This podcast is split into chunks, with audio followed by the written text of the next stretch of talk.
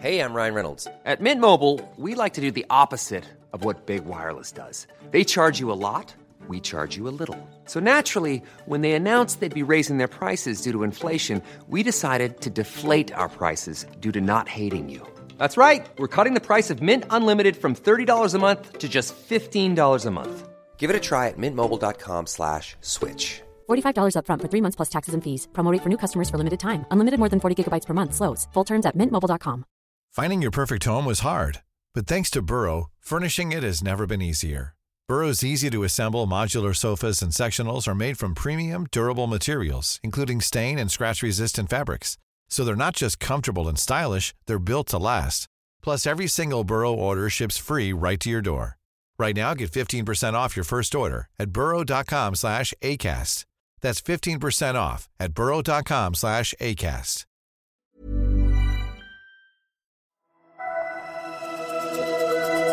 G'day, this is Politics Live. This week I'm talking to the Liberal Senator or outgoing Liberal Senator Arthur Sinodinos, a person I've dealt with in Canberra in his various phases of public life for more than 20 years. He is heading off to Washington to become Australia's next ambassador, replacing Joe Hockey there. We'll get to that at the end of the chat, but I wanted to start with Scott Morrison and decant a couple of Arthur's thoughts about the Prime Minister. Listen up. Arthur Sinodinos, thanks for coming on the show. Great to be with you. So, I want to start oddly, not with you, even though this is a conversation about you and your career, but with something that you said when in your valedictory Yeah. in the Yeah. Senate about Scott Morrison, Right. where my little ears pricked up and I wondered Yes. what you meant. You described him as, The most complete uh, politician of his generation. yes. What do you mean? Well, what, what I meant by that is I've known him for about 20 years and he's come up through the organisation. He's had all these major ministerial appointments. He struck me on the way through as someone who's accumulated experience and learnt from that along the way and is at ease, as I see it, with all aspects of the job, whether it's being in cabinet, being in the parliament, dealing with the party organisation, dealing with people out there. You know, prime ministers can sometimes have favourite parts of the job and unfavourite parts of the job. This bloke strikes me as every part of the job is his favourite part of the job. And because of the background, the experience he's had in the organisation, plus also his own background in market research and everything else, he struck me as someone who particularly understood how the campaigning works Yeah. and what's required to make a campaign be effective. And the work I've done on the the election campaign for the Liberal Party with Stephen Joyce from New Zealand shows that these characters, you know, Andrew Hirst and, and the rest of them with Scott, but they started before Scott. You know, they had about 12 months planning of all this.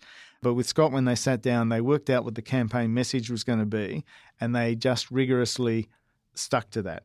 So he didn't do, even if there was a day he might be tempted to go out on, let's say, boat people, Yeah. if that wasn't consistent with the theme, which was economic management, he would not do that. Extraordinary discipline and a, and a great capacity to apply himself to the job. So, in that sense, a real professional. Yeah, but multifaceted is your point that he can. Yeah, absolutely. That, Yeah. there's not that there's not one dimension of the job that he does under sufferance. As Yeah, yeah. is what you mean. Yeah. Okay, interesting. What do you think he's going to do in this term?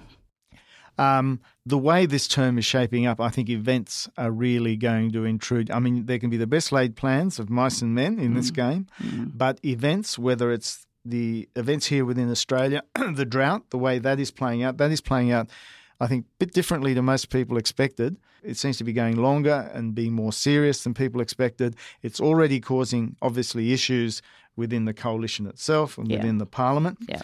external factors, the global headwinds that everybody talks about, whether it's the economic headwinds between China and the US, the ultimate implications of Brexit and what's happening in Europe, the relationship with China and Yeah. how we in the future manage that relationship, all of that is going to take up more time and consume more energy than I, I suspect. Most prime ministers, when they come in, I remember this with John Howard in '96, they say, "I'm going to be a domestic prime minister. My focus is on the people here." But mm-hmm. very quickly, you get mugged by reality, which is, particularly in this day and age with globalization, you have to be able to interact with other leaders, obviously. But these external events take up more and more of your time. Mm. I, I totally agree. That's that's just what happens. You sort of come to I've, so many prime ministers now that I've seen. They come to office thinking, here's my moment, and Yeah. events, you know, events determine what the I moment mean, that's is. not to say he's not passionate no, no, about no, no, various no, things. no, no, no. Yeah. I'm not taking what you said that way. Arthur. Yeah. No, but I suppose my point is the difficulty setting aside events, which Yeah. I agree will actually Mm. be the dominant feature of this term. That's what it looks like. But the consequence of where we started, right, which is, is he's the complete politician. Uh, there's no element of the job that he's uncomfortable about. He had the confidence to remain on message during the campaign, even if he'd been inclined to go elsewhere, right? Yeah. But the the total effect of that is that he didn't really seek a mandate to do much at the last federal election. Well, he, he put out certain headline promises which were consistent with the theme of the campaign around economic management, things like the tax cuts, and that's been implemented. But after the election, he made it clear there was more reform potentially coming. Industrial relations reform. Christian Porter's been out there talking about various things that could happen. There's some proposals around greenfields investment, bargaining arrangements around greenfield sites that the government is already saying it's going to do something about. So I wouldn't discount that we will be surprised that more comes on the agenda. Mm. My point was essentially that my feeling is, looking at what's happened so far, is that events are going to dominate more than maybe people thought they would. I think if you ask the Prime Minister, he would say, But look, I laid out this whole budget with Josh Frydenberg before the election. It's got all 700 stuff in measures it. in it. Yeah. A lot of stuff in it. We've got to get that done. And this plays into another theme of his, which is he wouldn't put it like this, but this is how I'd put it, which is I basically want government to be boring. Government to be seen by people as steady.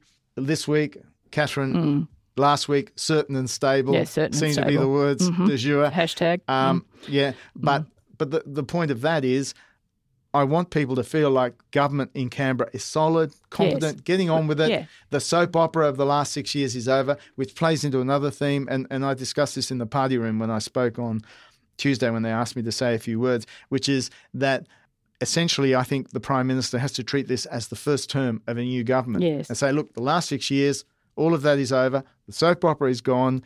The ghosts of the past have moved on, and it's a new government, new personnel, and we're getting on with this agenda. Mm. Just one more question because this is a conversation about you, not about Morrison, but these are just questions I've wanted to ask you about Morrison and I just haven't had an Yeah. opportunity No, to no, have no, a I find them conversation you. fascinating. So I thought towards the end of the last term, possibly during the election, possibly post election, that Morrison may pivot on climate change. I don't mean massively, Mm. I mean a bit. Yeah. Watching what he's been saying over the last couple of months, I'm less confident that the Liberals will shift. But what do I know? What do you think? I'm a bit the other way. Yeah. I, I think watch this space. And I think the reason for that is that, as I've spoken about before, the transition in the energy system is ongoing. yeah. And that requires government to keep doing things, and government will have to do those things. More renewables are coming on the system. We've had very high investment. That creates issues around the in- intermittency of generation. Now, you could say, well, the government might react by just saying we're going to really cement the position of coal fired mm-hmm. plants in the mm-hmm. thing. I don't think the government will want to see premature withdrawal of coal fired Yep. plants, but I think the logic of what's happening with technology and everything else is that there are options coming up for firming up, for backup, and for storage. And I think the system, whether it's the AEMO and everything else who are looking at the grid, are saying, look, we've just got to get on with this plan. And I think I think he will embrace that plan. But I think he's the sort of politician, he wants to do this in a way where he's not necessarily out there Proselyth- proselytizing all of this. You. On the other hand, the other thing we found when we're doing our Liberal Party review is that in inner city seats, places like Kooyong and Higgins, they want to know that what we say is what we mean, that we are serious about mm. this. Mm. They looked very closely at what Shorten had to say, but in the end, they couldn't buy it because they found they couldn't trust him or he couldn't explain the costs of action. He kept talking about the costs of inaction, and that just played into this impression that he's you can't really trust him or he doesn't want to really engage with us. Yes. And that turned them off his plan. Hmm. So if you talk to our representatives in those sorts of seats, I think they're very keen to make sure that we're seen as being fair dinkum Well, about that's this. that's absolutely right. They are, but just But, but the Prime Minister has to make sure the message isn't narrowcast, that Mm-hmm. the message is consistent, Mm. whether it's in Higgins and Kooyong or in up in Townsville and Leichhardt and all those places. yeah, yeah, sure. All right. Well, uh, out of respect for you, I will watch this space with an open mind. Now let's talk about you. Yeah. Uh, this is sort of a silly way to, to kind of frame it for you, but I'm just interested in in your spitballing. So, in your in your public life, Yeah. what's the most important thing you've learned? um, that you can't predict politics. I'm more humble about politics today than I was 20 or 30 years ago. When you're younger, I think quite often you think, well, if I think this through, I'll work out what's going on. But politics does not cease to surprise me. And, and I'm more humble about that now, as I said, than I've ever been. And the reason for that is I, I unless you do really systematic research, it's very hard based on the circles you move in or anecdotal stuff to necessarily pick up and say this is definitively where people are going because there's so much that's going on out there and there are so many different groups of people doing things out there that being able to say I can now put this all together and firmly tell you this is where things are going to go. Things still have a capacity to surprise me, I suppose, is what mm. I'm saying. So, is is that a is that a whimsical statement in a way, or is it sort of like? You know, programs like West Wing or pick your Yeah. political drama Yeah. of choice, apart Yeah. from In the Thick of It. Are you a fan of In the Thick of It? Uh, yeah, I watch it from time to time. Yeah, yeah. right? But they do create this sense of a sort of all knowing political class that somehow can engineer events perfectly. I, I sometimes think that perception is unhelpful to you guys because it sort of creates a mythology that doesn't exist. The, so- the analogy I prefer is the fog of war. Yeah, right. Explain. and that is that you're out there on the battlefield. There's fog around. The enemy is somewhere out there. Sometimes the enemy's behind you rather than in front of you. Mm. But the the fact is, it's an ambiguous environment in which you have to make all sorts of choices, incomplete information, and there's an X factor in politics as well. That things can come out of the blue and all of a sudden they just happen, and you've got to deal with them. And look at John Howden guns in 1996. Yeah. Now, that's not something he would have thought to engineer when he was in opposition. No, quite. But it happened. He took advantage of the situation uh, with the support, obviously, of Tim Fischer. And the big triumph there was not so much the public being agreeable to that, but was really within the coalition making sure we held fast, given some of the concerns in the bush about this. Hmm. But that's the X factor in politics, and that's what you've always got to f- sort of factor in. What's the what's been your what was your worst period in public life? Um, well, in in a personal sense, my worst period was probably that ICAC stuff and the fallout from that. But before that, my worst period would have been, or toughest period was those times, particularly in the Howard era, when we were our back was to the wall and we thought we were going to be history and we had to fight back. But what was interesting about that is that we never took the attitude that this is all lost and we should just give up. The attitude was more dig in and really fight your way through. But there were some tough periods. I remember after the GST was implemented and we had this issue about petrol prices. Yeah. And there were about six months there where we held out against doing anything more on petrol prices, you know, lowering the excise further. And and by the end of that year, you know, I could hear John Howard on the radio and others defending all this. And I thought, gee, we're really in there defending, but this isn't going away. And I remember we came back from holidays early 2001, and it was the beginning of an election year. Mm. And I think we just decided we've got to get this fixed. We can't let it go on. So those periods where we've had to dig in, the numbers are against us, the polling numbers, it all looks like people have written you off. They can be tough periods.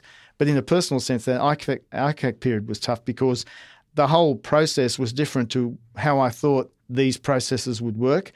I guess I thought it was like a court process, Yeah. where it was actually more of an inquiry process, where the counsel assisting has a particular theory, and essentially you're there to back up the theory and backed into a corner. And I found that difficult to deal with. And then, of course, I had to stand down, and I was on the back bench for a while, and that was that was a tough few months up up until the end of 2014. But then I bounced back in 2015 because events around me started to change. Like Yes. the government started to get into trouble, and backbenchers would be coming to me and saying things are not great, and it didn't look like they were going to change. And that's how the empty hmm. chair challenge came about. Yes, well, exactly. There were I wasn't the instigator of that, but there were a lot of people who were concerned about what was going on, and it sort of it was a bushfire that hmm. just happened. And hmm. Queensland, where Campbell Newman lost, really sent people yes. You know into overdrive, thinking, "Is this our fate potentially?" If it appears that we're not listening. Well, the same dynamic that went that moved against Turnbull too after the by-elections. You know, the Queenslanders basically kind of moved against Turnbull in that in that final. And, and what struck me, and I was away then because I was ill, but Yes. what struck me about that period was we seemed to be ramping up the expectations on ourselves about being able to, for the first time since Federation, take seats off the opposition. yes. And, and one of the things I have learned in politics is, if possible, under promise and over deliver. Hmm. It's like this election campaign. No one expected us to win. So afterwards, it looks like a miracle. but as I said in my valedictory and elsewhere, well, if you go back and look at the record, actually a lot of work went into this. And we're also fortunate. Well, I don't know that Bill would agree with this, but Bill Shorten actually turned out to be our version of Alan Bond. Yes. Well, it, it obviously wasn't helpful to Labor's fortunes. No, and the, and the taxes that were out there for so long. And yes, yeah, Yeah. well, a combination of those things. I hope you don't mind me saying this, but it's it's uh, it's a it's a means of me prompting you about the media yeah. observations Yeah, about the media, yeah. right? Where you're going to have some very interesting perceptions. I remember as a uh, then young journalist at the Fin Review, Yeah. and I worked. I was on the Sunday shift because I had little kids, Yeah. so I worked every Sunday for about four years with Steve which is Lewis uh, tough. at that during that period. Yeah. And this was during the Howard period, and we knew, as you know, Steve would ring you or I would ring you, Yeah. and this was when you were John Howard's chief of staff. Yes. And you would give us a briefing about the week. Yeah. You would just all background. yeah, yeah, This is yeah. what we're doing this week. Yeah. This is these are the issues. To the is extent we knew ourselves what well, we were doing. well, yeah. well. You sounded pretty calm. Anyway, so you Yeah, would you would you would give that briefing, right? And that actually helped the government shape its message Hmm. for a very long period of time. I'm not saying that it was all you, Arthur, but it was. no, I understand but you saying. played an important role in that. Yeah. Right. It wouldn't work now, would it? That that approach, or or do you think it would? Well, I mean, one, it, it doesn't happen anymore or happen in that way. It happens I, I differently think now. I think it is but- harder now because there's there's so much coming at everybody, and even if you look at the the Sunday mornings, you've got a number of TV programs as well as all the newspapers and whatever.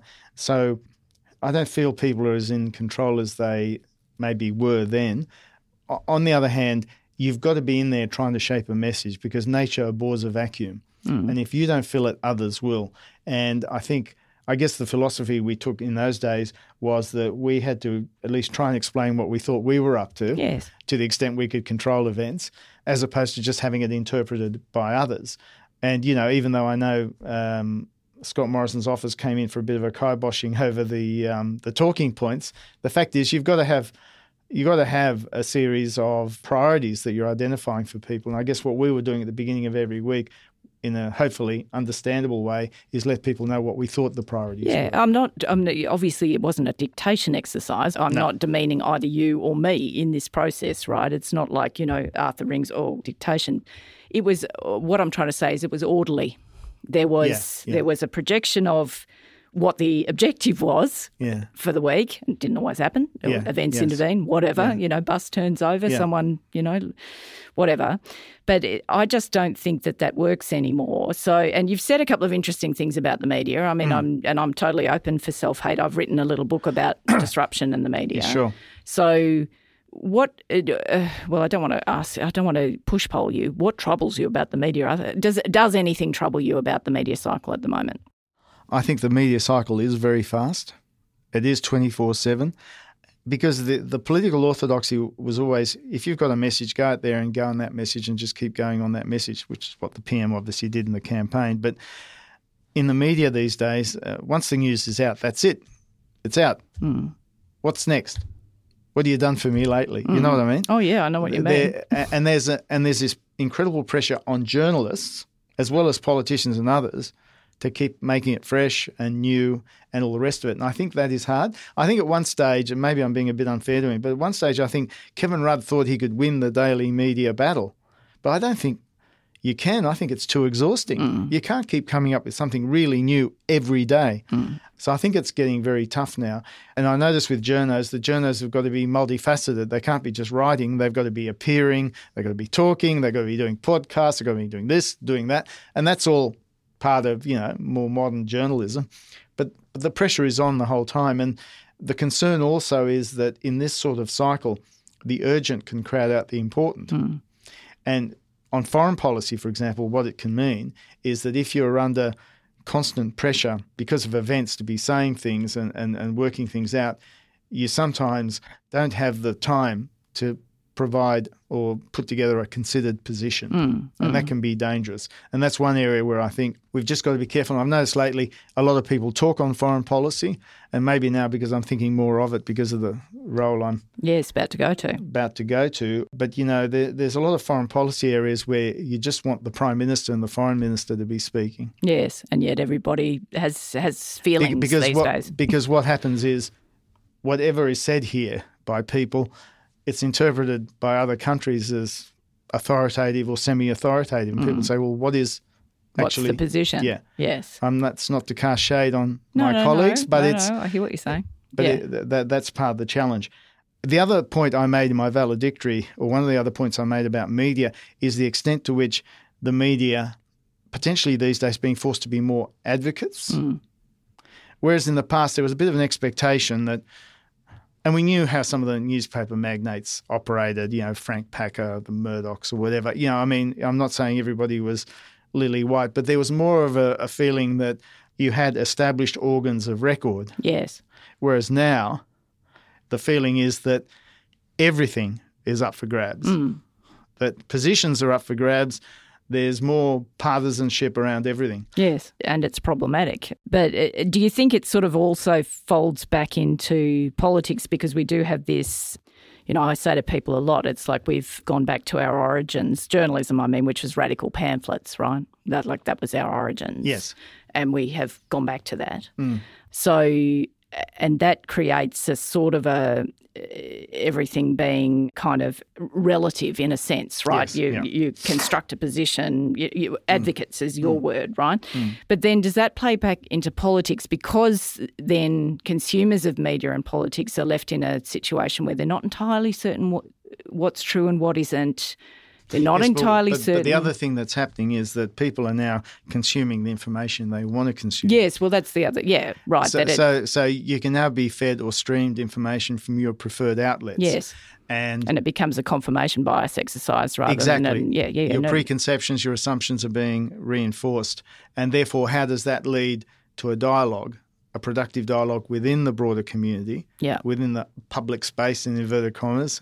And is this leading to a situation where, yeah, things become more tribal? yes, and all the rest of it. And my concern, I mentioned this in my valedictory, was we have certain basic values which underpin the way we run this place as a mm. liberal democracy with a small L. We don't want to lose sight of those on the way through with all this. It's a noisy democracy, and we should have Yes, contending ideas of course, and views. of course. But don't lose sight of those values which underpin all this Yeah, and which well- allow this to happen. Well, without a, uh, you and I are in furious agreement about this, without a set of shared agreed facts, then everybody's at sea. Everybody is at sea. You see, are, thing- we are. I, I mentioned climate change in my in my valedictory. My concern there was not being a scientist, but being a policymaker. If I weigh up all these opinions that are being thrown at me, what what's my guide? How do I work it out? And I can either take the view, oh, all this science must be wrong. It can't really be like that. Man will always muddle through, etc. All this sort of stuff. But if I take that approach and the science turns out to be wrong, and I've taken actions, well, okay, there are some costs to those actions. Mm. But if I ignore the science and it turns out to be right, then potentially I'm catastrophically wrong. Correct. This is so it's it's a bit like Pascal's wager about whether you believe in God or not. Yeah, yeah. And so that so as a policymaker, that's the sort of attitude that I, I take. Yes. And so the point I was making about that is, I was using it as an example, is that we've got to have some agreed basis of facts Yes. or whatever it is Yes. on which we can then work out what to do. Well, you and me are old fashioned, but we completely agree. So, uh, just one, uh, I just want to ask about the new job before we finish up. Donald Trump. Oh Hmm. my God. Like, Look, I- I'm not as um, obviously, you know, politicians are idiosyncratic, you know, and so I, I'm used to that. It's not as not as if it's a blinding revelation that a leader will have strong views one way or the other. And but my job is to go there and represent the Australian national interest. I'm not there as some sort of commentator on the American system No. or the president or whatever. My job, and I think Joe has done this very well, is to learn which buttons I push mm. to get the job done. Mm. And it's an interesting system because what's happening in the US is I think that the president is not so much the cause of political disruption. I think he's been thrown up by that political disruption where you have parts of the US which clearly are felt left behind, marginalised, parts of the US where real wages haven't grown in decades, and compared to Australia, of course, it's a, it's a much more um, sink or swim sort of system. You don't have the same safety nets and everything else. And even though you have high mobility of labour and, and people can walk, uh, move around looking for jobs, it seems people feel that some parts of the country have missed out on the prosperity that they can see on the east coast or the west coast. And in a sense, what the president has done is reach out to them and say, well, part of my appeal is that I want to put you first. Mm. And that may not play out as well to some people overseas, but that's the politics of the country. And I've got to understand the politics. And I think one of the things that whether it's the ambassador, the consuls general, or others have to do over there, I think, is understand what is the dynamic behind what's going on. That, that's why I came back. I come back to something I said at the beginning. That's why politics infinitely surprises me because you hmm. just you've got to really go out there and try and understand people. Well, well, yeah, absolutely, and that's the job. How have you? How are you? You know, what does day one look like? Ambassador to, uh, to Washington. What does it look like in your mind?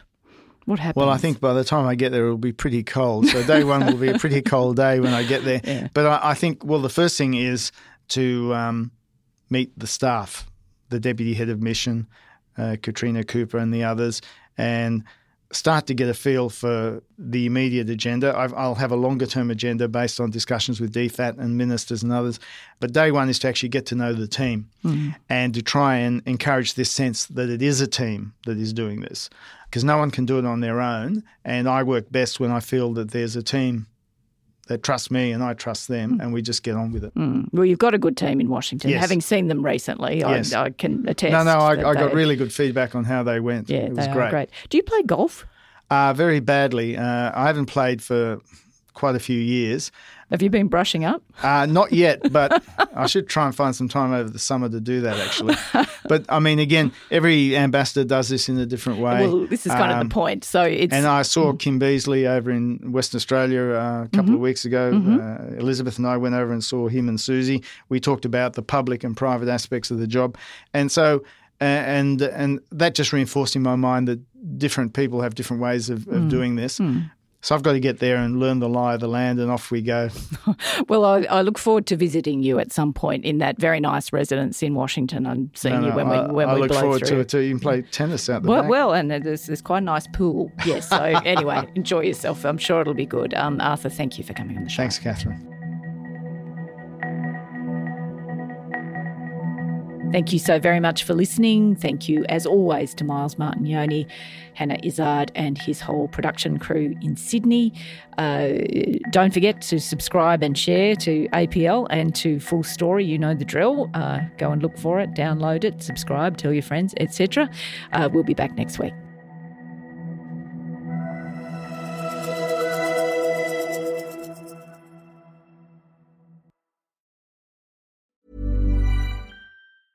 Tired of ads barging into your favorite news podcasts? Good news. Ad-free listening is available on Amazon Music for all the music plus top podcasts included with your Prime membership. Stay up to date on everything newsworthy by downloading the Amazon Music app for free or go to amazon.com slash news ad free.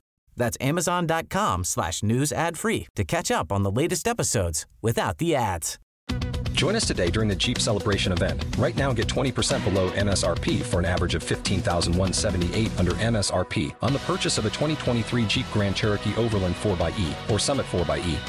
Not compatible with lease offers or with any other consumer incentive offers. 15178 average based on 20% below average MSRP from all 2023 Grand Cherokee Overland 4xE and Summit 4xE models in dealer stock. Residency restrictions apply. Take retail delivery from dealer stock by 4 1. Jeep is a registered trademark.